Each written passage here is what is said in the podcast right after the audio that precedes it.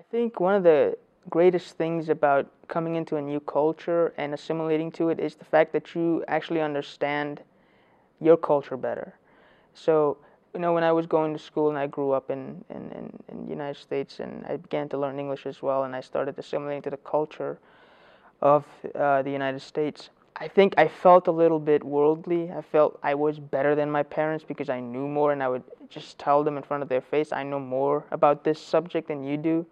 But I think recently I've begun to learn that I don't want to feel so worldly. I, I know I've begun to move away from vanity uh, and, and try to learn as much as I can. So I want to observe more than I conclude. Education is probably, the, again, the biggest reason why I felt like I had more to say than my parents.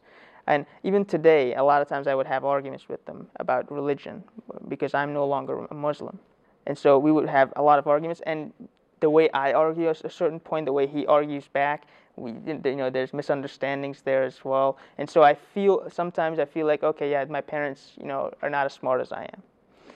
But I think I, I, I'm still struggling with moving away from feeling like that, from thinking that that my parents are dumb and I'm smart. You know, I don't want I don't want to feel like that because you know I, I still want to learn as much as I can because I mean I think they can teach me a lot about Afghanistan, which I don't know much, and I really want to learn that. And I always go back to my mom and ask her, well, "What was your childhood like? What did you do?"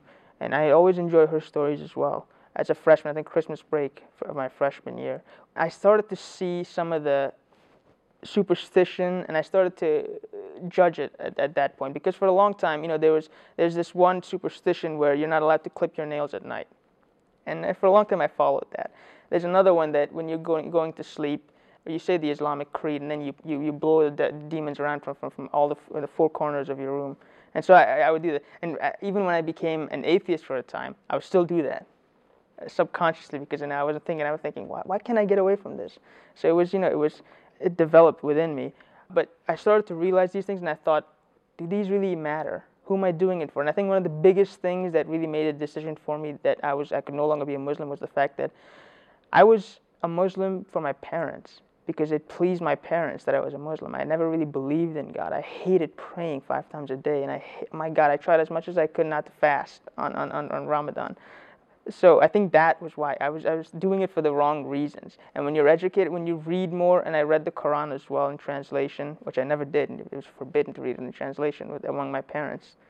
Uh, because it has to be in Arabic, and it's not the Quran if it's not in, in Arabic. So when I read it in translation, I saw some of the very offensive passages in there.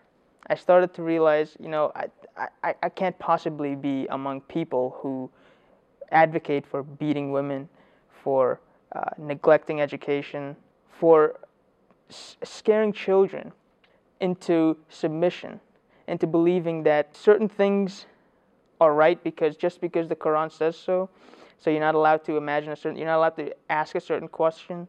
So because of that, I moved away from it.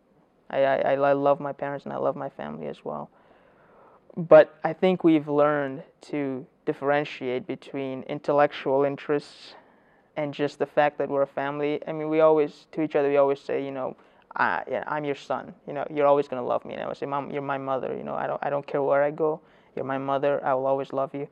So we have to differentiate between that because we are separating. And I think the fact that I am no longer a Muslim still, they, they just don't like it.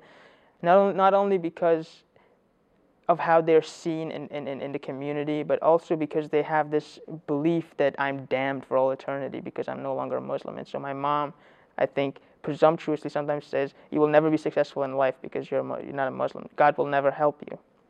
I mean, in these, these are certain things sometimes I feel, you know, a little bit very, very melancholy because she, she says these, or even my dad.